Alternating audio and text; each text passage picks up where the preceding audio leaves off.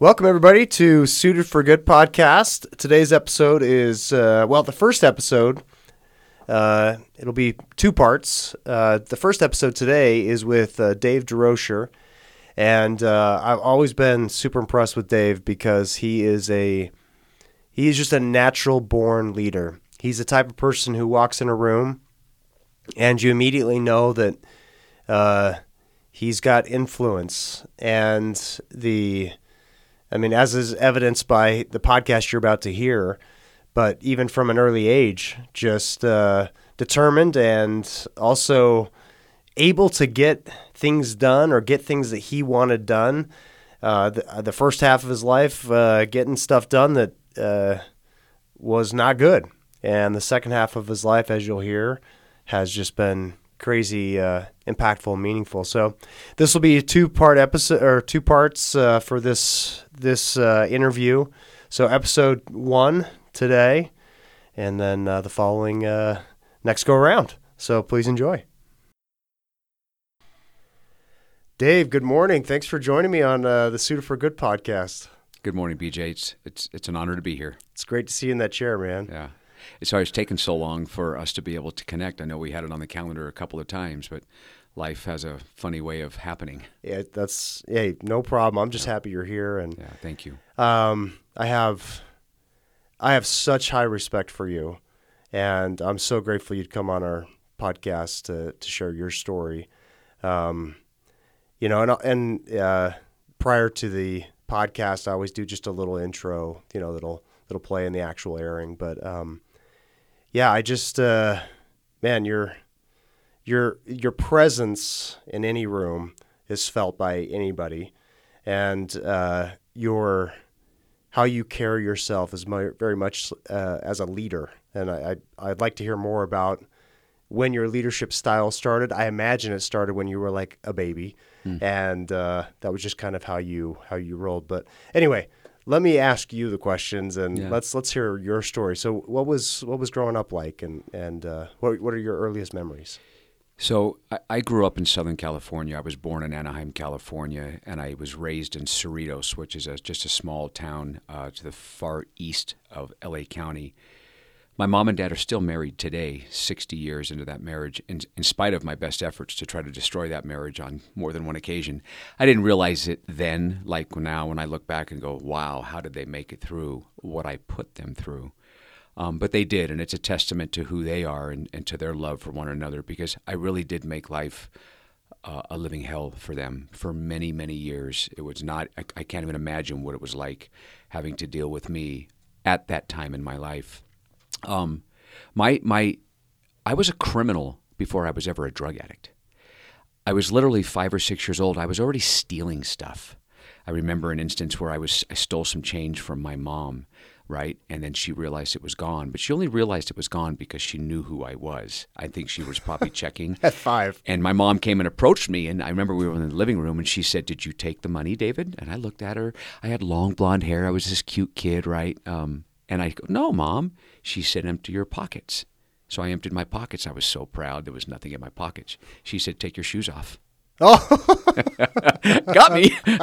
you know, it started at a young age. Wow. I, I, was the kind of kid that at Christmas time, see, back in the early 70s, there weren't like credit cards that you'd send in the mail or gift cards. It was cash. So I'd wait for Christmas time, right? Or even sometimes in the, just the middle of the year, I would just go steal people's mail and I would open it up and I would steal the cash, particularly around the holidays because I knew people sent money. So I was like a little criminal before I ever did drugs. Now, as that kind of behavior continued. Uh, I got into my mom and dad's van. My dad had some money stashed under the floor mat. It was like emergency money in case anything ever happened with the van. Because you know, back there, there's no cell phones. It's just it was yeah, different times. Yeah, yeah. And I got in the van and I took a twenty dollar bill. I loved the game Pachinko. It was a pachinko game. Pachinko game. You flip the handle, the silver ball would bounce around on all the pegs, and I wanted one, and my mom and dad didn't buy me one. So I stole the twenty dollars out of the van. I dropped it on the other side of the fence. My dad's buddy was there and his son was there and we're climbing along the fence. I planned the whole thing. And there's the $20 down there and we both jump off the fence and my buddy got to before i did. So he goes in and he's yelling Backfired. about how he found the $20 and my dad knew exactly where it came from. Those kinds of things. So i was very difficult to deal with and there was some physical abuse that included uh, the belt the hand sometimes the fist. And this was the home I lived in. As, as a way of punishment. it was a way of punishment, yeah. Now it didn't all start that way, but Sure. as the years rolled on, it that's how it got. Were you an only child? I wasn't. I was a middle child. I had an older sister and a younger brother. Okay. So my sister is about three and a half years older than me. My brother's about three and a half years younger. Were they as mischievous as you growing no, up? no. The typical, they were typical kids, but nothing like I was. I was definitely the the hellion, if you will. Yeah. Uh, for those of you who are old enough to understand who Dennis the Menace is, I made Dennis the Menace look like a choir boy. um, it was just just the way it was, but it was the verbal abuse. Now that's the home I'm growing up in, so I don't have anything to compare it to. Yeah. This is my mom and dad. These are my siblings. This is my household. I only know what I know. But the, the physical abuse continued, and I don't even want to call it abuse. The phys- the way I was dealt with uh, oftentimes was physical, and the verbal uh, abuse. And then as the years rolled on, I continued with that kind of behavior, very sneaky, very manipulating, just a little liar, just that kind of a kid. And then Did you what what do you feel like was what why? You know what I mean? Why I, I can't. I- such a young age like was was there something about was there something you wanted like you wanted the pachinko game or you know what I mean? Like what what, what do you feel like drove you to to feel like you you needed to steal? I, I don't I don't know that I can identify that. I've never been able to identify why it started so early, but I can identify why it continued and got exponentially worse over the years. The verbal abuse. And I won't repeat the words my dad used, but you could imagine, you're no good, blah, blah, blah, mm-hmm. lots of adjectives. That was part of the spankings, that was mm-hmm. part of the beatings. That stuff I didn't realize then was sinking in. And, you know, at mm-hmm. 11, 12, 13, my friend group started to change because uh, as they're entering the ski club or the surf club or whatever, I didn't feel good enough. I played sports as a kid and I was a good athlete, not good enough to make the pros, but I was a good athlete. Loved baseball and football. But I started to feel like I didn't fit in. I started to feel like I wasn't good enough. My dad even coached some of our baseball, and twice we we won the city championship. And I remember sliding into home plate and winning the game. That was the winning run. And looking up at my dad, he was so proud, and I was so proud. It was just one of those moments, and we won the city championship. How old were you? I was probably 12, 11 or 12 when we won the city championship, uh, when he was the coach. So he was always there. Don't I don't want to misconstrue that. He was always there, hardworking, aerospace, but he drank, right? And he was a very high function. It's not like he was drinking every night, getting drunk and beating his kids. That wasn't it at all. But you know, drinking was normal for him. Um, but eventually I started to feel less than, right? But I didn't know it then, right? Remember, as a kid, I don't feel like, hey, I'm feeling less than now. It's just the path I took, and I started hanging out with the stoners and started smoking pot around 12 years old.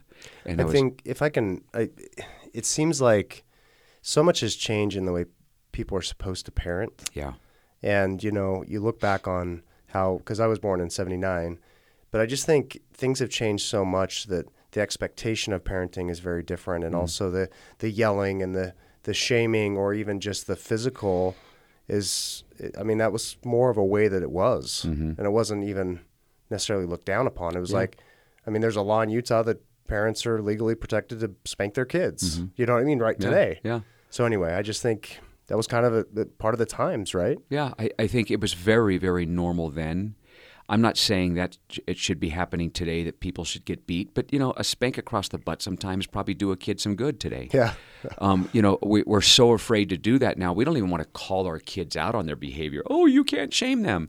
You're right. We're not trying to shame them, but we want to tell them the truth. And if they feel shame because they heard the truth, tough BS. Yeah. Or Yeah. Tough. Can I say Yeah. poop? Tough poop. you can say whatever you want. you know, so uh, at 12 years old, I, I, I, my dad would have his friends over. That's where I learned to ride motorcycles, dirt bikes at a very young age. Loved riding motorcycles, go out to the desert, ride all the time. So that came with Budweiser's, right? Huh. So back in the 70s, that was like the beer of choice light beer, uh, because it had less calories or tastes great, uh-huh. and Budweiser. And my dad would have his friends over, pool table. They'd be smoking and drinking. I'd run to the refrigerator, get a beer, pop the beer. I'd take the first drink and give it to whatever friend wanted it. And at the end, I'd go collect the cans and take the last drink. Now, they didn't set me down and go, here's how you pop a can of beer and here's how you drink it. But I watched them and I learned. So I was learning it at home, but they didn't realize I was learning it at home. It was not even looked down upon back then if, you know, some seven year old kid or eight year old kid is taking a sip of beer like it would be today one thing led to another. I was coming home from school, stealing alcohol out of my dad's booze decanter, and I was replacing it with water because he would never know then, right? Hmm. And then over a period of time, he's coming home from work having a drink, and he realized that he wasn't getting the desired effect he was looking for, and I was. As you can imagine, that conversation did not go well. It came with a whole bunch of other uh, uh, verbal berating, right? And but you know, how else do you deal with me at that age? Mm. I mean, that was just one of the things I was doing. It was so many others sneaking out, just so much stuff that I was doing. So that led to more discipline. Um, I was literally on restriction. I was doing prison time before I ever went to prison locked in my room for entire summers on restriction, lighting the trash can on fire and burning part of the wall, right? It was that's the kind of kid I was. Were your so you've got an older sister and a younger brother? Mm-hmm. Were they like were they what what's wrong with Dave? Or were they well, were they, they, were they, they in their own were they in their own stuff? I mean, uh, from what I'm hearing, it just seems like it was Dennis the Menace to the extreme. And yeah. were the, were your siblings were they involved in some of the shenanigans like this, or were they more straight arrow like Dave's Dave's the problem child? Yeah, you know what I mean. What, they. Nothing like I was doing. Uh-huh. Nothing like I was doing. My little brother. Uh, how, how much younger is he? Three and a half years. So, you know, if I'm eight or nine, he's still really young, probably too young to understand what's happening. They see the spankings, they see me getting in trouble, right? But it's not like we're having deep conversations about what's sure. going on. We're just too young to understand sure. what's happening. Sure. Um, my sister was three and a half years older, so she was kind of, you know, and we're the younger brothers that just get in her way, right? And, you know, she, as the years went on, she was dating in high school and starting to have sex in high school, and then mom had to get her on the pill, and, you know, that kind of thing. That stuff was going on. I remember, you know, listening to the my parents talk and, you know, uh, uh, uh, try to coach my sister through that stuff. I remember parts of that growing up. Yeah. So it's just really basic, typical stuff. Sure. We weren't grown. I didn't grow up in a in a religious household that was LDS, where that stuff didn't. Ha- not that it doesn't happen, but it's not as prevalent, right? Uh, because it's not in the household like it was in ours. Hmm. So, stealing the booze and then uh, smoking pot. And then I think I was around 13 and a half or 14 years old when I did my first line of cocaine. Wow. And this is important to understand, right? And I can't emphasize this enough. When I did my first line of cocaine, I thought I found God. It isn't so much the way it made me feel, it's the way it no longer made me feel. Again, I'm young. I don't understand that yet. I just know I feel like Superman. I don't feel insecure. I would be in my bedroom as a teenager and remember those Hitachi stereos that have the detached yeah. speakers in the yeah. corner and you know I have all the posters of Iron Maiden and you know of uh, uh, Ozzy Osbourne and Van Halen on the wall, yeah. and my mom and dad are like, "Oh goodness, what is going on with him?" Well, underneath that Hitachi stereo would be my little flat mirror with my Coke on it underneath there. Wow! So they'd come in to see if I'm doing my homework, and man, I was sitting at my desk doing my homework. I just did a line and slid it back under, and that was the kind of kid that I was. But Coke was expensive. It's not like I had a full time job right? I'm stealing everything. I get into my dad's wallet, get the safe combination, get into the safe and steal thousands of dollars before he realized I had gotten into the safe and stole thousands of dollars. I would ride my bike to get my drugs. I'd ride my bike to the adult Coke dealer, right? I even rode As my a 13, 14 year old. Yeah, between 13 and the time I graduated from high school. I even forged one of my dad's checks, went to the bank. I'm going through the drive through on my bike with a forged check trying to cash it when the police arrived. so I mean, maybe I had the beatings coming. I'm, you know, as I look back, I'm like, God, they should have beat me harder, right? Wow. It was, it was, and so many more things like that. Wow. So Coke, I did Coke all the way through high school. Who? So I mean, that you're how who like other so, kids. So you're doing marijuana. Yeah and it's this gateway to, to, to, to cocaine. That, it is. It, I I've, I haven't done I haven't done cocaine. Yeah, it's never too late, BJ. but listen, you just said something I want to touch on. I want you to come back to it. I want, then I want you to follow that thought. Yeah. You said the gateway. please, in a half hour when we get to that part of the story, I want you to come back to that. I have something really important I want to talk about as it relates to that. Okay. Really important. Okay.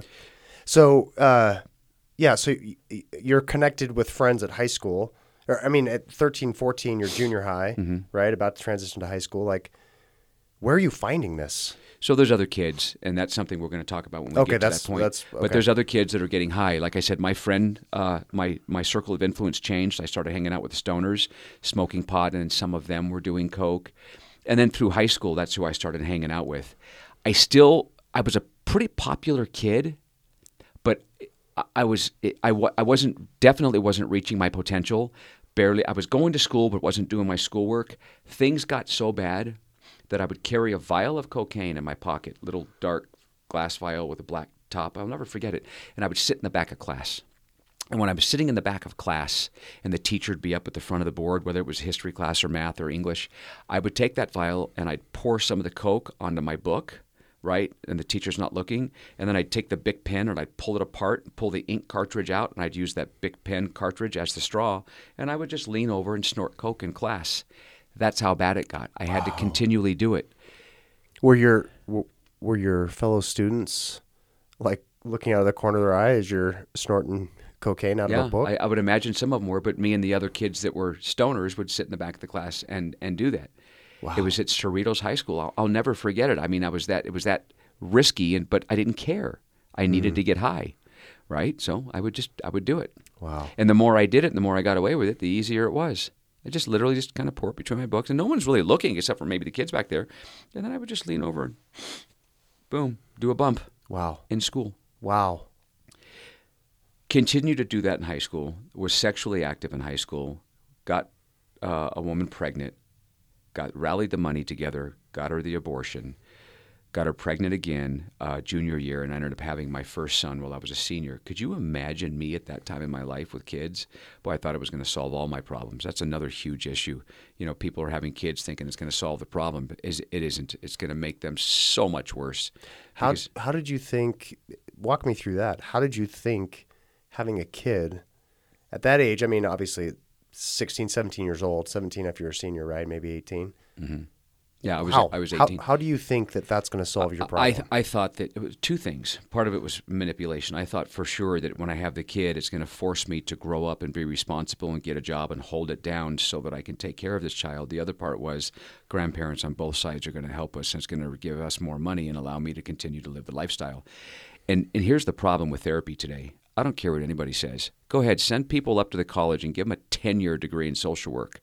You wouldn't know I was thinking that. They can't teach you that in school.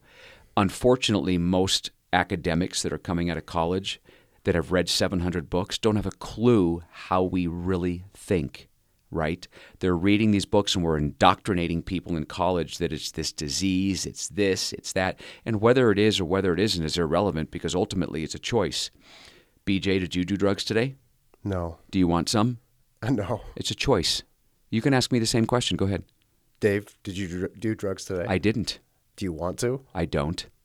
And I'm a former drug addict. I don't have a disease. My moral compass is pointing north today, and I won't choose to get high again. What we've done in this country over the past few decades is we've removed the accountability piece and we've made us all victims to this disease. Well, you don't have the disease if you never choose to use. It's like the chicken and the egg, which came first. If you don't use, the disease doesn't exist. So, what is it? A choice or a disease? That's probably for a whole nother conversation, right? I have a feeling we're going to get into that more. Yeah. So, but but right now, you you you thought, oh, okay, she's pregnant. Yeah. This this could be a really good thing yeah, for me. Yeah, yeah. This time, This could be great. this time we're going to keep the kid, and and my parents, we had to break the news as teenagers to our parents, and that did not go over well. And she was raised in a Catholic household; she was Hispanic, and I remember when her dad came over to our house so we could break the news to him. My daughter, and we were talking about having an abortion, right? Again, my daughter would never have an abortion. She would never do that. She's Catholic. We already had one. oh my god. You can't even imagine, right? The look on his face. This is what we put our parents through. This is what I put. This is what I put people through with the choices I made in my life. Now, some people listening to this would go, "Oh my God, he was just a kid. He didn't know any better." Yeah, I did. Maybe not at that age to the degree that I do today, but you know, most teenage kids don't have kids because they do know better, right? And they're listening to their parents, they're listening to their influencers, they're listening to their teachers, they're listening to their counselors. I didn't listen to anybody. So my life just continued to spiral out of control. I had my son Christopher, and you know I didn't even want to be with her anymore. I'm just a kid. I don't know what love is. I don't even mm-hmm. know how to love me. How am I going to love somebody else? I can't even take care of me. How am I going to take care of a kid? So my drug use continued to spiral out of control. I was in the room when Trish had Christopher. I was in the room at the birth with drugs in my pocket. And as soon as Christopher was born, the umbilical cord was cut, and you know I held the baby. I went right to the bathroom and did a line of coke. I was in the room doing it. Nothing stopped me, and so many other things just like that. That's how bad it was. When I graduated from high school, which But it, you were able to graduate from high Yeah, school with it- all this going on. it wasn't hard to graduate from high school. It, uh, school wasn't difficult for me. Right now, I didn't get straight A's. Right, I, I did barely graduated in some case. I, I think I had a D or two, and the rest were C's or whatever it was. But it's not like I was going home doing homework. But I did enough to get by, and I graduated. But when I graduated from high school, BJ, I went from cocaine to methamphetamine, and that is really when the wheels fell off. And when I say fell off, I mean that's when they were already loose. The lug nuts weren't tight, right? Yeah. Including the spare, and things were getting bad. But when I started doing meth, I think when I, was, I said when I started doing coke, I thought I, I, I found God. But when I started doing meth, I was definitely introduced to Him. It was much cheaper. It lasted a lot longer, and the feeling last. You know, I there wasn't that real bad come down, and then I stopped stealing for my habit. Excuse me. Uh, I found another way to take care of my habit, and I started dealing drugs. But I did not set out to be a drug dealer. I didn't like reach over and you know BJ and you and I are graduating high school. We shake hands and you say I'm going off to Yeah. you know Penn State and I'm going to go to the state pen. That's not how it happened. you know, I, I, I would buy some and sell some, buy some and sell some, buy a sixteenth, sell some quarter grams, buy an eight ball, sell some quarter grams, buy a quarter ounce, sell a sixteenth, sell an eight ball. And for those of you who know, you know what I'm talking about. And one thing led to another, and I didn't realize I had an entrepreneurial gene within me, right? But it was apparently surfacing, and I started making money. But along with ah. that came protection. So now I'm running around with large amounts of drugs and loaded firearms.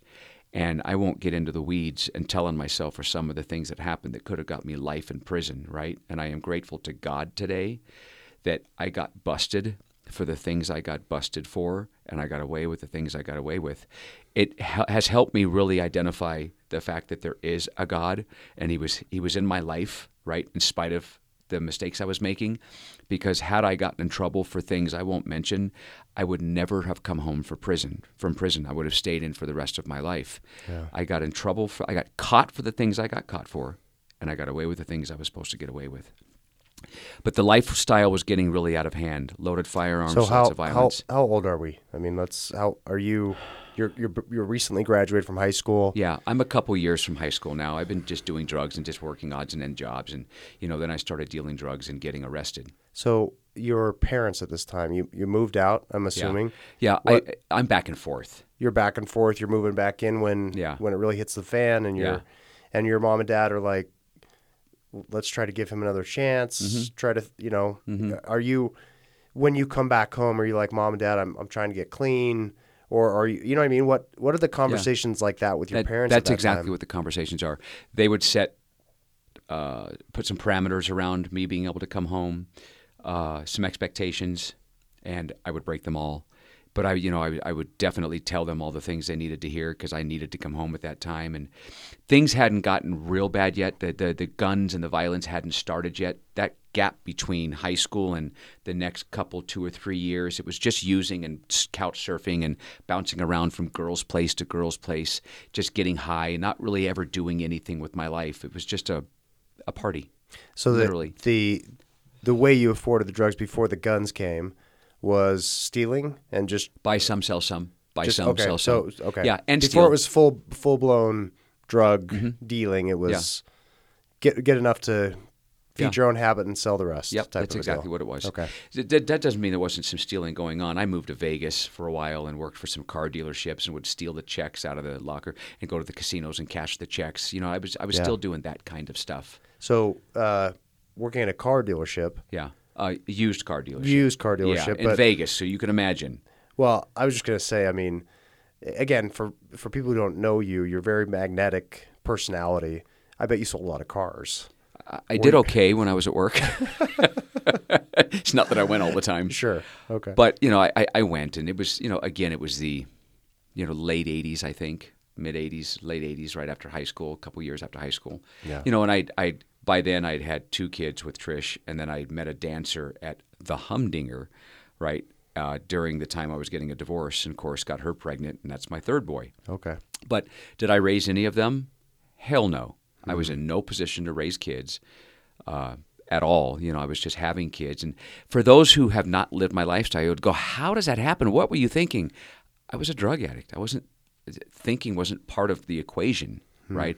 I wasn't mature enough to understand the, the decisions I was making, and I don't know. I was, you know, Dennis the Menace you on weren't steroids. you weren't thinking that way. Right. Your thought process was going to solve this other.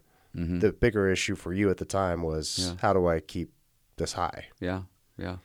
It's it's interesting to me to hear your you know just this this period of your life and the amount of ingenuity that it takes to problem solve what your problem solve your problem solving how do I get these drugs and how do I facilitate this mm-hmm. lifestyle that I mm-hmm. want that I can't imagine how many steps it takes to enable you to do that. All these things you know like you say it turns out I have entre- entrepreneurial spirit. Well yeah I mean you've been pra- it sounds like you've been practicing it since you were like 5 years old. How do I you know take the $20 bill out from under the like your problem solving at such a high level at such a mm-hmm. young age so that you can get what you want Thank goodness I took the black hat off and put the white hat on. seriously but it, it gets yeah. better though. We're not. yeah we're- let's, let's believe me, it gets yeah. better. so okay so like you're you're talking 22 years oldish Mm-hmm. around then okay that's when the drug dealing starts to get heavier Yeah. you need protection you need to make sure that Yeah, you know when you're a drug dealer, people, it, you're you're a target. People want to rob you. They're going to get cash and dope. It was it was part of the game, right? And I knew it was part of the game, so I always was packing heat, always. And my first few prison terms, right, were because of large amounts of drugs and loaded firearms. My I had been arrested a number of times. I didn't even get into the arrest. Even as a kid, you know, I got arrested at the drive-through uh, uh, bank. I was bike? stealing bikes from the mall. I got arrested. It was, I get arrested, they take you home. You know what that looked like. But as I started getting arrested for more serious crimes, I started doing some, a little bit of county time, and then boom, the county time was done, and I went to prison for the first time. The, my first prison term was two years. It was for about uh, uh, half a pound of meth and two loaded firearms. But here was the problem. I have the loaded firearms. I'm in a convertible. I show up at a hotel. The convertible top's coming down. The hotel, the cops are inside the hotel. They're waiting for me. As that convertible top's coming down, the doors of the hotel open up. The cops come out at gunpoint, basically in my mouth, and they pull me out of the car. As they get inside the car and they find the dope, they find the firearms. And as they're looking at the firearms, they pull one of the uh, uh, clips out of the firearm, and it's got cop killers in it. So, for those that don't know, it's a bullet. The top is chopped off, so it's flat on top, and it has a dart coming through, and it's Teflon coated. So, when it hits the vest, it goes through. So, the cops took that very seriously. So now I'm handcuffed. They pick me up. They're holding the bullets, asking me, What the hell is this? And I said to them, You know what that is. And the cop was like six six, big Huntington Beach cop, swung me around with one hand, open hand with the other, to the face. I've never been knocked out to this day. I've had my bell rung, but it dropped me to my knees and I saw stars, right? And I mean, how do you blame the guy? I'm running around with a loaded, two loaded nine millimeters with cop killers in it, selling dope, tearing at the fabric of the community. I'm not going to make excuses for law enforcement, but he did exactly what I had coming. I wish I had that mugshot today because I remember seeing it way back in the day. It was the, I don't know, late 80s, early 90s, and my whole face was swollen. wow Anyway, that got me two years in prison. I did my sentence, got out, and stayed out for 59 days. But the day I got out of prison, BJ, I was on my way back. My homeboy came to pick me up, and when we left the parking lot from the prison, he said, Reach under the seat. I reach under the seat. I pull the bag out, pipes, dope, straws, everything, and we're getting loaded the whole way home. And then got to Huntington Beach and had a welcome home party like I had just come home from the military. wow And that was the lifestyle I was living. so for two years were you accessing were you able to access drugs in in prison So were you were you I'm clean a, by that time? I'm a first termer, right? So you have to earn your stripes in prison, especially in California. It's my first term. I don't know yet how everything works, but I'm learning during that first term. I did about 15 or 16 months on that two years. Got in a little bit of trouble for a fight, so I lost a little bit of good time. But did, I don't know, I think it was about 16 months on that first term. And started to learn a little bit and kind of make a name for myself on the inside. Just willing to willing to fight. It's called having heart in prison. Got out, stayed out for 59 days. Wait, having heart, Having meaning heart. you're willing to fight. You're if, willing if to be on somebody the steps to you, you can you'll you'll go at them. Absolutely. no hesitation. And so that's- did you have to prove that? Like, is it like in Yes. the, the movies you see that somebody gets in prison, you just Yeah. go, you you got to go punch the biggest guy? It's Is it's it- a heart. it like it's called that? a heart check. So in, in California, I refer to California prisons as high school with knives, because it's a bunch of grown men that act like teenagers that have sharp objects, usually in the vault, if you will. Um, do you know what that means? I I'm I'm Okay, catching just a making visual. sure. I'm catching a visual. So you, you you know when you're going to transfer it from one yard to the next, or you have to move it, that's where it goes. Of course, it's wrapped up in a glove and cellophane and all that kind of stuff. But that's the life I was living. wow. and when there's going to be a riot. So in California, particularly, it's probably the most racially violent prison in the country. Blacks, whites, Hispanics, Northern Mexicans, Norteños, Southern Mexicans, Sureños, Bloods and Crips, uh, white power and skinheads. Those are your basic factions, right, uh, in the prison system. And we're all basically fighting over the dope that's coming in, the weight pile at that time, or whatever might be going Weight on. pile? Yeah, the, the weight. There's there, there was weights back then before they took them out of the California prison system. A territory on the yard, or you have somebody in your race that's gambling with the other race, or somebody in your race that took a hit of a cigarette from a black guy. If you're not allowed to eat after the other race, whites and blacks, or Hispanics and blacks, the blacks were kind of ostracized. And if a white guy was doing that, you're going to get dealt with by your own people. And if it's serious enough, you're going to get stabbed on the yard. So as by by your own by race. your own people, right? So it's called your car, right? I was in the white car. Uh, it was funny. If you're white and you're in the politics in California, you're a peckerwood. Huh. Do you want to be one of those, BJ? Just curious. I- you're so- called a wood for Yeah, short, or yeah. we're woods, right? Then you have the Hispanics, yeah, the the Sureños, and then you have the you know, the other races. But we were woods, but Peckerwoods. You know, was, you were proud for that name, right? Interesting. It was just so crazy. Really? As I look back, I'm like, oh god, did I Wow. actually live like that? But Yeah. I did. Huh. So well, was- like you said, it was high school boys with with knives. yeah, it was high school. Know, it was high school with knives, and uh, and it was just crazy. But like all the ink that I've got, every bit I have no shop ink. Everything is prison ink, and the political tattoos you have to earn. Right, I've had some removed because I'm not proud of them anymore. But in order to to get a swastika, which you see a big hole on my chest, it's gone now. I've had it removed because I don't really believe that, nor did I then. But I wanted to make a name for myself on the yard, so I had to put some work in to get the WP. I have WP right here, White Power. Now today I call it World Peace, right? Um, but in order to get that and other stuff, you have to put the work in. When there's a riot, being on the front line, being willing to go up in somebody's cell, right, and get into a cell fight to check somebody for something they've done wrong. So many other scenarios. If a rat, someone who's telling on somebody, or a child molester rolls up on the yard, uh, being willing to just walk up on them and put something in their neck. Things like that went on, right? That's that's the world I was living in in the California penitentiary. So, as the years rolled on, I was gaining more and more respect. And my second prison term was a five year prison term, and I was in Susanville, California, and that's when I got the keys to the yard for my race, for my car. Can I can I back up just a second? Of course. Um, you said it was sixteen. It was like sixteen months on that first sentence, but it was you had to stay longer because of a of an incident. Yeah. Right. Yeah. So did the other incidences where you're stepping up and proving yourself? Do they just not get seen? You know what I mean? Some. It depends. If you're on a yard and there's a racial riot, there's so many people getting zip tied on the yard, right, and laid down. But unless they have you on camera, they don't really know whether you were involved. Sure. um, or you have marks. And even then, you're going to get a, ho- mutual combat or inciting a riot, those types of charges. You're going to go to the hole. You're going to lose some of your good time, right? So I never went home on my date. Yeah. I always lost some good time for either mutual combat, one on one fighting, going up in someone's cell, getting busted on the yard. But compared to how many times it actually happened and I got away with it, it's, it was minimal, all things considered Interesting. right? And then, you know, that five year prison term, I did some more of that kind of stuff. Did about I don't know, 37, 38 months on that five year term, right? Because in California, I was getting half time, right? No. What does that mean? Uh, when you get, when you see here in Utah, they're indeterminate sentences a, a one to five, a five to life, a zero to five. Zero to five means you could go to board any time and they can parole you. A one to five means you're not going to go to board until after your first year. A five to life means you didn't get a life sentence, you got five to life. It's going to be somewhere between five and life. But after five years, you might go to board a couple times and then they'll parole you. In California, mm. you get determinate sentences. I got a five year prison sentence.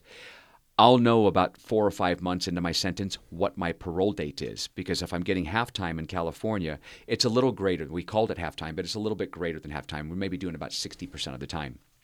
So right? whatever your sentence is, your sentence you can expect to serve about 60% of that. Yeah, and, and, but the other 40% is is there. If you're getting in, t- in trouble, you're losing good time. You're losing good time. You're losing good time. You're pushing your parole date back.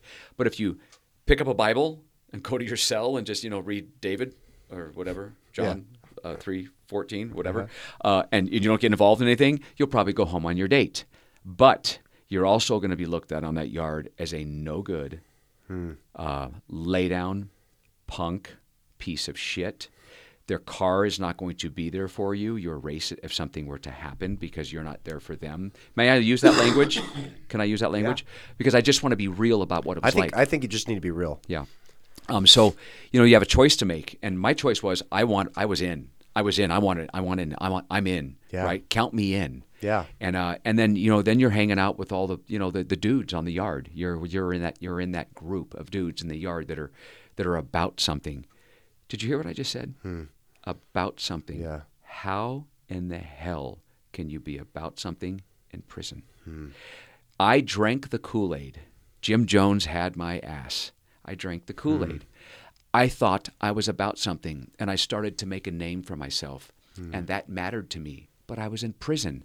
There's no place in the world you can go any lower than incarceration, other than death. But I'm making a name for myself. I'm building up all this false pride. And then I, you know, it was years before I realized the error in my thinking. We'll get to that part. Uh, let, us go back. I, just remind me to come back there, right? I don't want to get out of order. But so I do my fifth, my, my, my five year prison sentence, get involved in all that, go home. I'm, this time I'm home for 60 days. So after my first term, I was out for 59. Second term, I was out for 60. So I'm getting better at it. I'm learning how to stay out longer. Um, By weeks. right. Uh, wow. Uh, my third prison term was six years. My fourth prison term was 10 years. So it was a two year term out for 59 days. Five year term, out for 60 days. Six year term, out for four months. 10 year term, out for four months. It is not an exaggeration to say the day I got out of prison, I was on my way back every time. As soon as I got out of prison, because I was Dave Durocher, I'm the dope man, right? And I've made an, I'm picking up pounds of meth and I'm slinging pounds every day. I'm right back in it for a short period of time, but I'm making a lot of money, right? Sometimes 10, 15 How are you even getting, like, who? Oh, I've got. You get out, and who, who's when, providing you with when you are when you in, have no money? When you are in the death style, some people call it the lifestyle, call it the death style. When you're in the death style, you know, they know. I was even running stuff after my first term to Hawaii. I'm on a plane with pounds of glass taped to my leg with cowboy boots on. This is before the metal detectors that today's detectors would detect it, and it took us a long time to lay it all out. And I'm moving glass, pounds of glass to Hawaii, and out in Hawaii just to load your meth bowl was $100 for a match, right? They don't even, completely different in Hawaii, extremely violent in Hawaii. And I fell in love with it. And I'm running back and forth, right? And I'm bringing all this money back. But it did all kinds of that kind of stuff. If I gotten busted for that, would have been federal time. I would have probably gotten 25 years of federal time for doing that. Wow. Um, and when I got busted on my, my state term, my second or third term after I'd made a Hawaii trip, they found the Continental Airlines was the air, airlines that's no longer in existence, but Continental. And then you didn't go online to book your flight. I'd have to go to the counter and book my flight, right? Yeah. One way ticket to Hawaii because I wasn't sure when I was coming back, so I'd buy a one way ticket, right? So I had that, and then when I was in Hawaii, I was getting my name changed because there's people there. You know, I got an identification, and my name was going to be changed to Hans, H A N S Hans Johnson. So the ID wasn't completely done yet. I come back to California with all the money so I could pick some more up to go back, yeah. and I get busted. And they find the uh, Continental Airlines ticket stub, and the ID that was in the process of being completed. And they knew now that I'm running to Hawaii, but they don't have anything. They just know that I'd gone. Yeah. So, you know, things like that were starting to happen. And I was getting deeper and deeper into the dope game, into the sales game, right? Huh. And of course, you know, I get an apartment here or an apartment there, but never in my name, in her name or in her name. Because when you have a big bag of dope and a lot of money, there's plenty of women that want to be part of that lifestyle. They're living the same lifestyle, but you know, they want the, they want the, to be with the drug guy. So you know, I thought I was that guy. I'm Dave Durocher. I got all these women. I got a woman over here, woman over here, woman over here, woman over here. But there was no relationship there. Sure. It was purely dope and sex. Let's be real Yeah. about it, right? Um, and in those apartments, every single room in the house, I had loaded firearms, from 223 rifles to Uzis to nine millimeters in every room. If you're going to come in to my apartment to try to rob me, You're gonna not die. leaving. You're gonna die. and that was my train of thought, and I was dead serious. And I didn't go anywhere if I wasn't packing. And there was a couple of instances where I had a gun on me, and had I not had the gun on me, I wouldn't be here today. Wow. I wouldn't be here. Yeah. I was I'm so glad that I made those. Is that crazy to say that? But No, that's the world I was living it's in. Just your your world. yeah, it was the world I was living in. So So relationships throughout this time. plenty You've of got you've got you have three kids. yeah. You're not seeing them. Oh no, You have no Oh, relationship no. with them. none. And then uh, just I was- different different women, I was a scumbag. but different women. It Yeah. was it was it wasn't there was no connection. It was just Yeah, can you provide me shelter and Yeah. sex or whatever, That's it. And I'll provide you with drugs and BJ, there was so many women I couldn't count them. I mean, s- just so many women. It was it was crazy. Sometimes a few a night. But I'd have uh, safe, what I refer to as safe houses, all over Southern California, in Orange County primarily, San Diego County to to you know northern Orange County, but and everything in between. I could go to Michelle's, I could go to Jennifer's, I could go to Tracy's, I could go to Lisa's, I can go to anywhere. Stay a night, shower, have them do my laundry, boom, keep running, keep delivering, keep picking up, keep running. And then I had people all over town collecting money, right? And then I'd meet up with them, get the money, give them some dope for collecting the money. It was just, it was a business. It was literally a business. I didn't work for decades. it's a complicated business. It- oh, you have no idea. it's no a idea. complicated business. like no idea. I can't imagine. Yeah. I think that's the. I mean, going back to that entrepreneurial. I mean, just your your entrepreneurial spirit Mm-hmm. from. I mean, albeit in the dark side, but you know what I mean. I mean, to think of just remembering safe houses Mm-hmm. and addresses and and also how are you managing? How are you? I mean, you basically have employees selling drugs for you. Yeah. How are you managing employees and how are you making sure that they're they're not? Uh, I, did, I didn't give them uh, insurance. They didn't have a 401k no, they didn't. Or a pension. doubt they had any of that stuff. So, but how do you, you know what I mean? How, how do you know that they're not, you know, taking whatever you, you're, Yeah, so there's- Whatever. There's, I know I know what I give them, and I have payo sheets, and this always got me in trouble.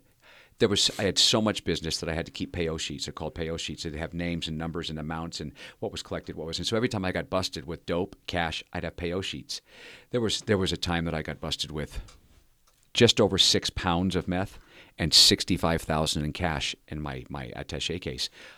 Pull up to a house the music's on. I feel like I'm on top of the world. I've got money I've been sending safe to get off of me to get it right.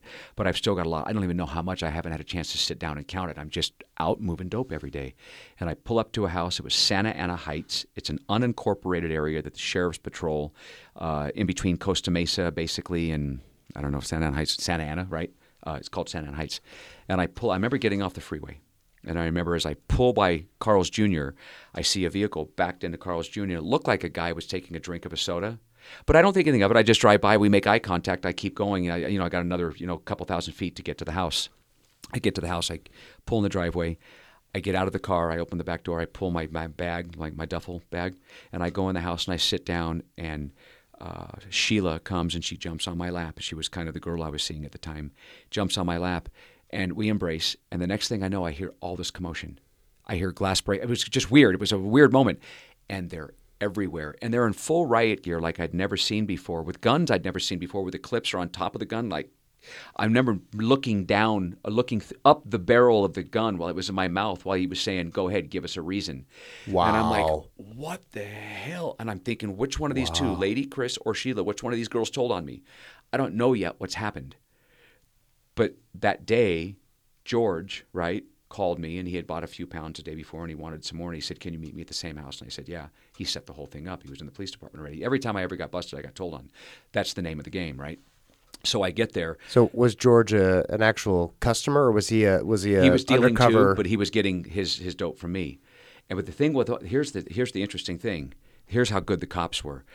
In Santa Ana Heights, in this housing tract, there's no street lamps. It's the older houses where the grass comes down and the curb is kind of rolled, right? And there's uh, no sidewalk, and you just kind of walk through people's yards as you're going down the street. Probably built in the 40s or 50s. No street lamps. And I always remember these things, right? Because that was the age of the house then. I remember the cops had, there was no cop cars on the street. There was no cop cars anywhere. They, what they had done the day before when I got the call to meet there is they had gone to the house and they'd knocked on doors and asked them if they could come inside the house. So they were in all the houses around that house I was going to. So when I get to the house, I park the car, I go inside. Then they come out from all these houses. I come to find out it's called discovery when the police report came out where they were all at. And they just came charging into the house from the back, from the front. They had me that particular t- sentence got me a 10 year prison sentence. But I was looking at over 20, and I had to hire a private investigator to find dirt on the cops to give me some theory of defense. And then they started to negotiate, and I got it down to 10 years. But it cost thousands of dollars for defense attorney and a private investigator. And of course, you know, people are going to love this part. Found dirt on the arresting officer. His name was uh, uh, was his name. Found out what he had done previously. Not something to get him off the force, but you know, he manipulated a situation. So now if he takes the stand, he's going to be a known liar. My lawyer is going to eat him up. Hmm. So we negotiated it down to 10 years, hmm. right? And I thought, okay, I can do this. Wow. So anyway, it got me a 10 year prison sentence. Two year term, five year term, six year term, 10 year term. Lots of chaos in between, lots of stuff in between those terms for short periods of time. I do the 10 year prison sentence, I get out. Of course, nothing changed things only got worse. As soon as I get out of prison, I'm right back to the same lifestyle. I'm in Huntington Beach, California, and you know Joseph and you know Tim. I've literally taken them back to this house. I'm at a house in Huntington Beach, California. I'm in the room. I'm weighing up some dope. Uh, got everything there. I'm on the phone. I'm setting up the deliveries and pickups, and you know, for money. And there, I'm upstairs, and there's a window, and I'm looking out the window, and outside is a helicopter. But it's not like you see today where the helicopters just floating around the town, keeping an eye on everything to make sure everything is safe. Way, way up there. It's just sitting there, right? Just way up there.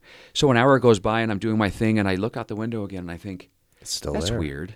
It's still there, right? It had been quite some time. So I'm wrapping everything up. I'm getting ready to leave. The helicopter's still there. And I thought, nah, right? Because I'm at Tracy's house. You know, I'm, I'm safe. This is one of my safe houses.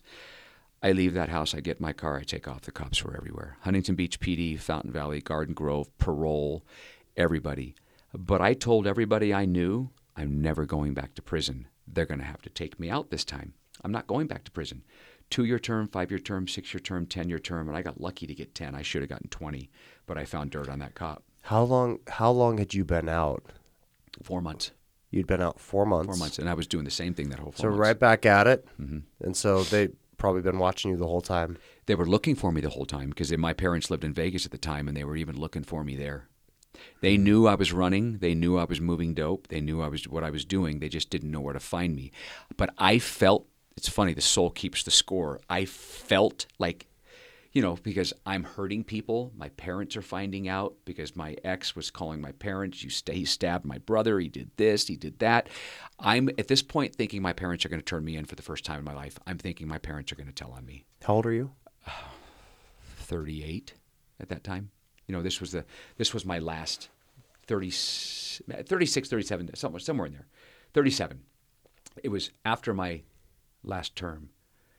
So I was about 37 because I did quite some time in the jail on this one before I got to Delancey Street.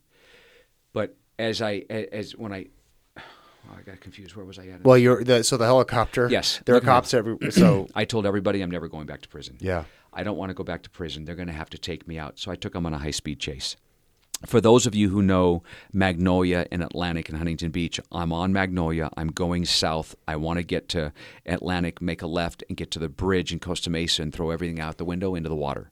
Now, if I throw it down, if I can get to that bridge and throw everything, they've got me. I'm in a high speed chase. I'm, I'm, I'm running from them, right? They got all that. But if I can get rid of everything, they've got to go down there and find it. If it's running water, they're not going to find it. And if they do, they got to prove that's what I found. I mean, there's a chance it could already been there, right? That's how crazy my thinking was. But as I take off and get in this high speed chase, I had told everybody I'm not going back to prison. It's just this Yeah. is going to end ugly. Yeah. I have complete wanton disregard for public safety. I am going through red lights. I'm displacing vehicles in front of me.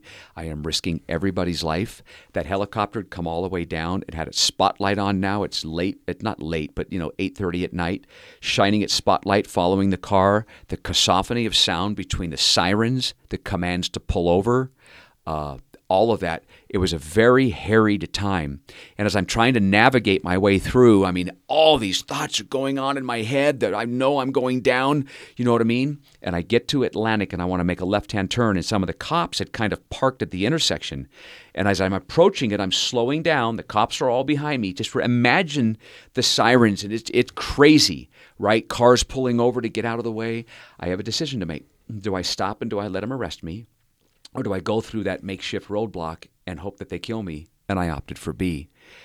It's not that I wanted to die, it's that I no longer wanted to live. I've never wanted to die. I just didn't want to live and go back to prison forever.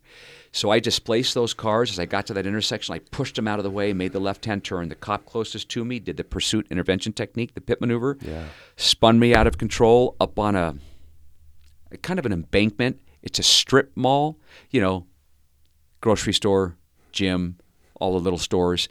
They the car is now undrivable after the damage that was done as it got shoved up on the curb and up through the, the, the brush. They pull me out of the car. They commence to give me one of the worst beatings I'd ever taken in my life. I'm in handcuffs. The last thing I remember was stop, stop, we're going to kill him. We're in the strip mall. People are watching. They can't keep beating me while I'm down, right? But could you imagine being law enforcement? You've got me. I just took you on a chase. I risked everybody's life. I'd have beat my ass too. For sure. I had it coming, For sure. right? I'm in handcuffs. I'm not supposed to, but what do you do with a guy like Yeah. me? I had it coming. Yeah, I just just the uh, the human emotion. If you're that, if you're a police officer, Mm-hmm. Yeah. I, can't, I can't imagine the, the the restraint it would take To not be so it. fired up in the moment and Yeah. so angry at the, the potential danger you've put themselves in and other uh, You know- everybody else. You know, and Man. today I'm an honorary colonel with the South Salt Lake Police Department. I know the police. We just had the police over to our facility doing trainings. I was just at the South Salt Lake Police Department yesterday for the candlelight vigil for David Romrell, who was killed five years ago yesterday. I'm super, super close with law enforcement. I love law enforcement. I always have. I just lived on the wrong side for a long time. I have a true understanding of who they are, what they go through, uh, being friends with law enforcement. I can't even imagine what it's like to be them pursuing me. And I was nothing compared to, you know, big time dudes, right? Yeah. I was just, you know, your street urchin, you know, out there selling dope and running amok. Could you imagine the guys who are running uh, tons of dope, the amount of risk you are as an officer? Yeah. So I have the Yeah. utmost respect for law Yeah. enforcement. Same. Yes. But I, I, I go to I go to jail and I'm looking at 29 years. When I finally get to court, right, I'm looking at 29 years. That was really humbling. Two year term, five year term, six year term, ten year term. Now I'm looking at 29. so As- how many years is that total? How many how many how many years have you been in prison? about 15 years of incarceration. wow. Right. 15 of your 39 or 37 Of the that- 20 of the to that 23 that I'd been sentenced to at that time. No, I mean, but 37 years old, right. 15 of it Yeah. for sure at least. incarcerated, yeah. Wow. Yep. Wow. That was crazy. And then So- I'm looking at essentially what would have been the rest of my life. Yeah. right? Because if I go to prison with a 29 year prison sentence, I'm going to another four yard like I did when I was on my 10 year sentence with lifers, and they don't care. When you're on a four yard in California, there's there's four levels: uh, level one, level two, level three, level four. Level four is high points, lifers. Uh, when you're on that yard, you're not coming home for a long time, so nobody cares what happens. Nobody cares if they get in a fight. No one cares if there's a riot. No one cares who's getting stabbed because you're not coming home in anyway right? So I knew when I go back, I'm going to end up on one of these yards and it's going to be on. You know what I mean? And here I am again, back in that mix. Yeah. And I never really, it was never really me. It's what I was doing at that time in my life. Sure. But it's not me, right? It's not me today. Well, it's interesting from my perspective. Uh, it's not you, but my and I've said this a couple times already on this podcast. But who I see you to be is just a natural born leader. So it kind of seems like it is you because like wherever you're going to be, you're going to naturally assume a leadership role. It's And a blessing and a curse. Right. And but I mean if if you are in a, a level 4 prison, Yeah. you know, it's like you're still naturally uh, uh, you know, you're naturally geared to say, okay, who do I have here? And how can I lead us to something or how do I Mm-hmm. That's exactly. I don't know. It's BJ, like it's exactly what happened. It's Yeah. exactly what I was doing. yeah, it's I like I had to be on the forefront. you have to be leading. It's Mm-hmm. it's this natural thing. So it depends on well what position what what what group are you in Mm-hmm. and what is that impact going to be for the positive and negative. But I think it is who you are. You're a leader. Yeah. It just it just depends on what Yeah, that's why I said earlier. I'm glad I took the black hat off, put the white hat off, uh, on, Yeah, right? yeah, because I was yeah. leading all Yeah. all the wrong. You know, I guess it's easier to lead amongst losers than lose amongst leaders, right? And I didn't really get it like that then, like I do now, right? And but that's what I was doing. Now I'm amongst the, some of the greatest leaders in the world with Joseph Grenny, our chairman Yeah. of the board, Tim Stay, our CEO. Heck, last week I got to do a 90 minute interview with Robert F. Kennedy Jr. He came to the facility. We got to spend an hour and a half together, right? He made some amazing offers when he becomes president. What uh, what I'd be willing to do to help the cabinet, right? Uh, as a as a uh, an advisor.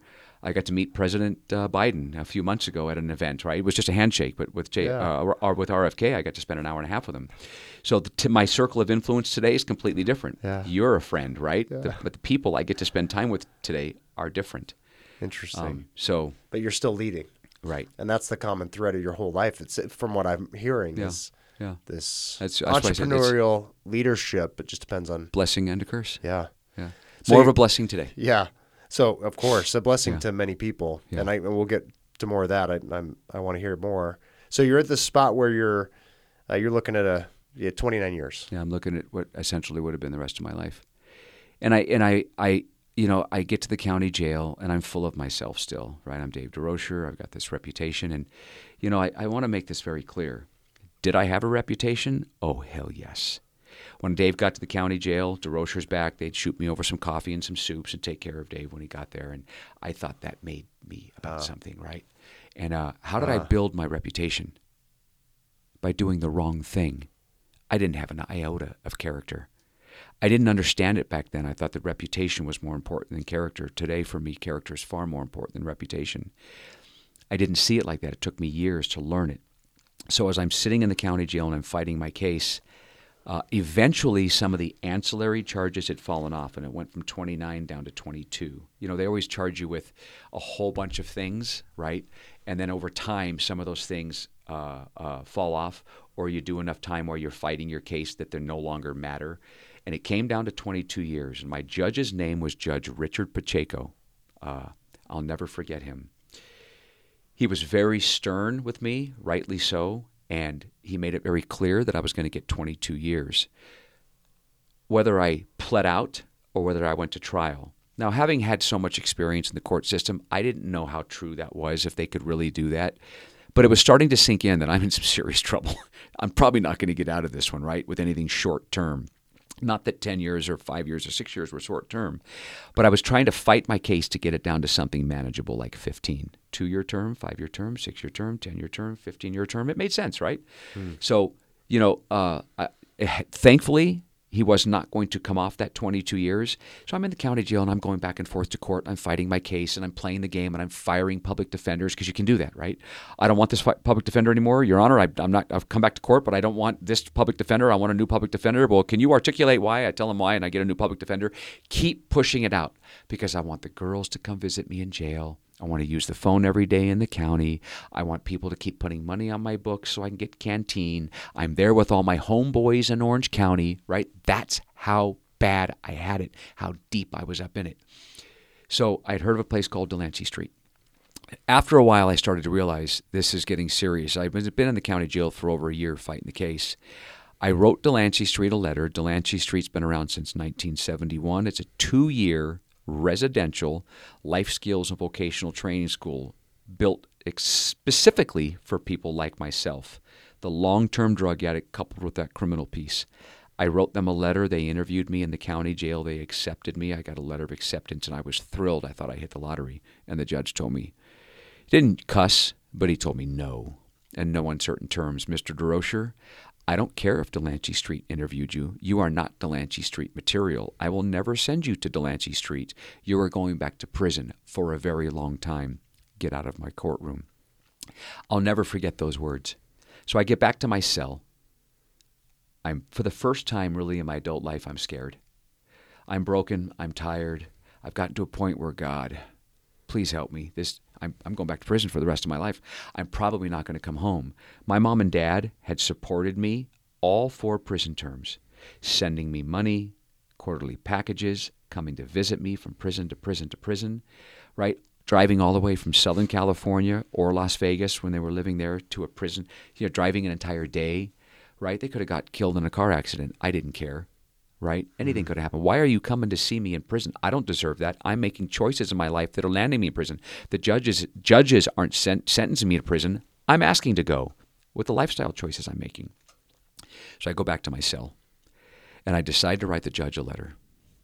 Your Honor, I write him four pages front and back on legal pad. And BJ, I pled guilty to all of my charges. I said, Your Honor, here's the deal. I told him my life story. I said, I've been to prison four times already. It didn't work. Not that it's designed to. I understand that. You can send me back to prison again. Eventually, I'm going to come home and probably resume the same lifestyle because nothing will have changed. But Delancey Street wrote, uh, uh, I wrote Delancey a letter. They came and they interviewed me, Your Honor, and they think they can help me. Why don't you give me a chance? You already said no, but I'm pleading guilty today to sales, transportation, high speed chase. I'm pleading guilty to everything on paper. Suspend my max exposure. 22 years over my head, Your Honor.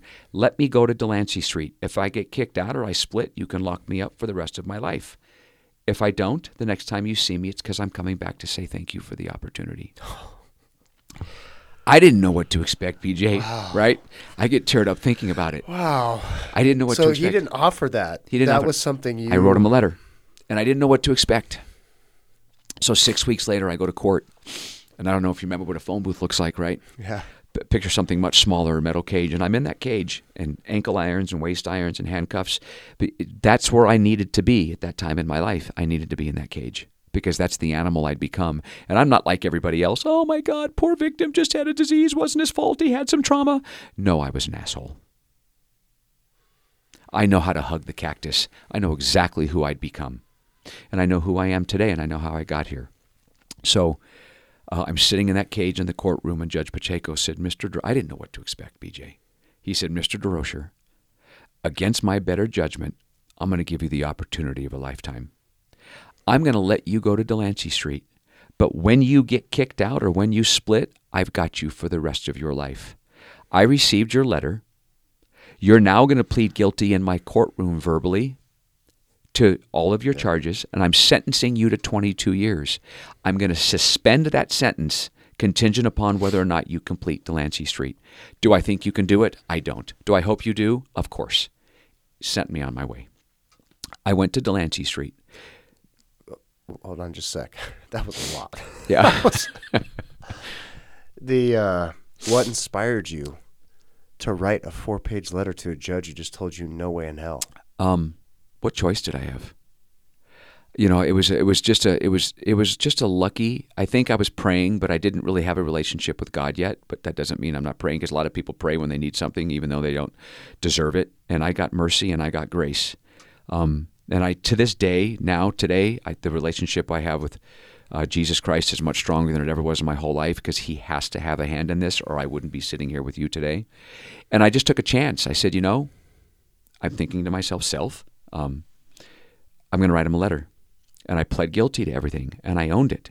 But he didn't ask you to do that. Oh, you God, just said, no. Yeah, he, I pleaded with him. What are, What is the way he's going to make this happen? Is yeah. if I just yeah, I don't, I don't have it. I don't have a choice. It was just an inspiration. I just said I'm just gonna I'm gonna write him, and I wrote him my whole story, and I asked him to, to let me go, and I said suspend my suspend my sentence. Delancey Street, Your Honor, is built for guys like me. Why don't you think I can do it? Give me a chance. What do you have to lose?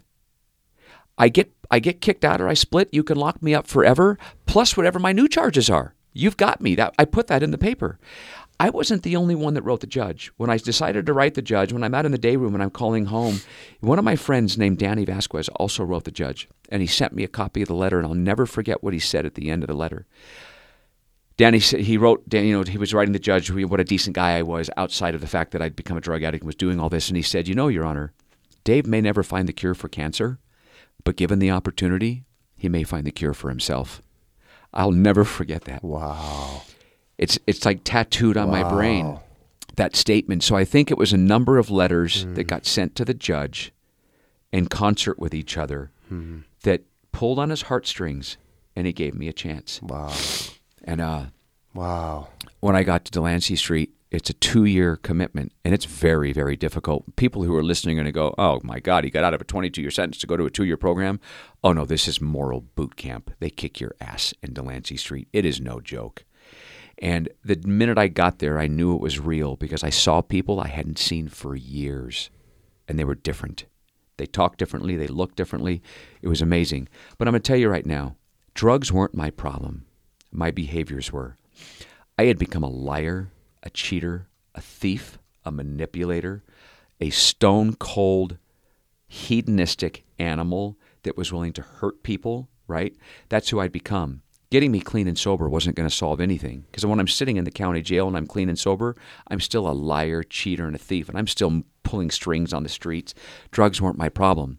The day I got out of the jail, took them 36 hours to release me because they thought it was a mistake. There's no way he's getting out of jail. They had to wait for the courts to open up the next day to make sure it wasn't a mistake. My parents drove from all the way from Las Vegas, Nevada, to Orange County to get me from the jail to Delancey Street. I get out of jail. There's a girl waiting for me in her car. I'm right by the block in in uh, Ana, is it Anaheim? Theo Lacy is in anyway, whatever city it is. It's, it's Anaheim, I think. I get in her car. We drive across the street to the parking lot. We read some Bible verses. Um, kidding about the Bible verses. Okay. We drive over to the parking lot. Got it. Okay, got it. Got it. And then uh, I have her drive me back to the entrance of the jail, and my girlfriend's there to pick me up. That's the kind of guy I was. Wow. I just got out of jail. My parents are at the hotel right down the street waiting for me to get Wait, released. this is after you just got this godsend letter. Drugs aren't the problem. They seldom are the problem. My thinking was the problem. I'd literally got in PJ's car, drove across the street to read Bible verses. She dropped me back off at the jail for Jennifer, my girlfriend, to pick me up, and we took off. My parents are waiting. Hours go by while I'm with Jennifer in this apartment, and something clicked. If I don't go now, I'm never going to make it to Delancey Street. I called my mom. This is no exaggeration. She made sounds on that phone I'd never heard before. She was screaming and crying at the same time. She knew exactly who I was with and where I was and what I was doing, and she was right. And she, through the screams and the cries, she was so angry and so hurt that I had done this. She says, You have 15 minutes to get back to this parking lot, or your dad and I are going back to Nevada. You are on your own. I said, Jennifer, take me to my parents took me to my parents. My parents took me to Delancey Street. I was hours late. Thankfully, they still kept me. Wow. I hadn't gotten high. I hadn't drank. I hadn't done anything. We were just, you know, having sex and doing our thing, you know, because we loved each other. Yeah. Could you imagine? Yeah. Um, I get to Delancey Street. Delancey Street's a two year re education facility. I mentioned it earlier. I stayed for eight and a half years in a two year program. For those of you who are listening, just let that sink in. Most people who go to treatment facilities 30, 60, or 90 days. Delancey Street's two years long. The magic of it is you can stay as long as you need to. I stayed for eight and a half years. Now, some people would say it's because I'm a slow learner, and, and they might be right. but we all know what that bell curve But is. But they right? also don't know you, so Right. that's that's obviously not the case. Well, you know the bell curve. Yeah, Uh-huh, we're always taught. sure. I, I'm at the other end of the arc on that bell curve. um, so Dave, s- let's let's take a break here. I feel I feel like this is a perfect place to to to section off two episodes, Mhm. um, and then I'm I'm really excited to hear part two. So Okay. let's let's take a little break, and we'll come right back to it. okay.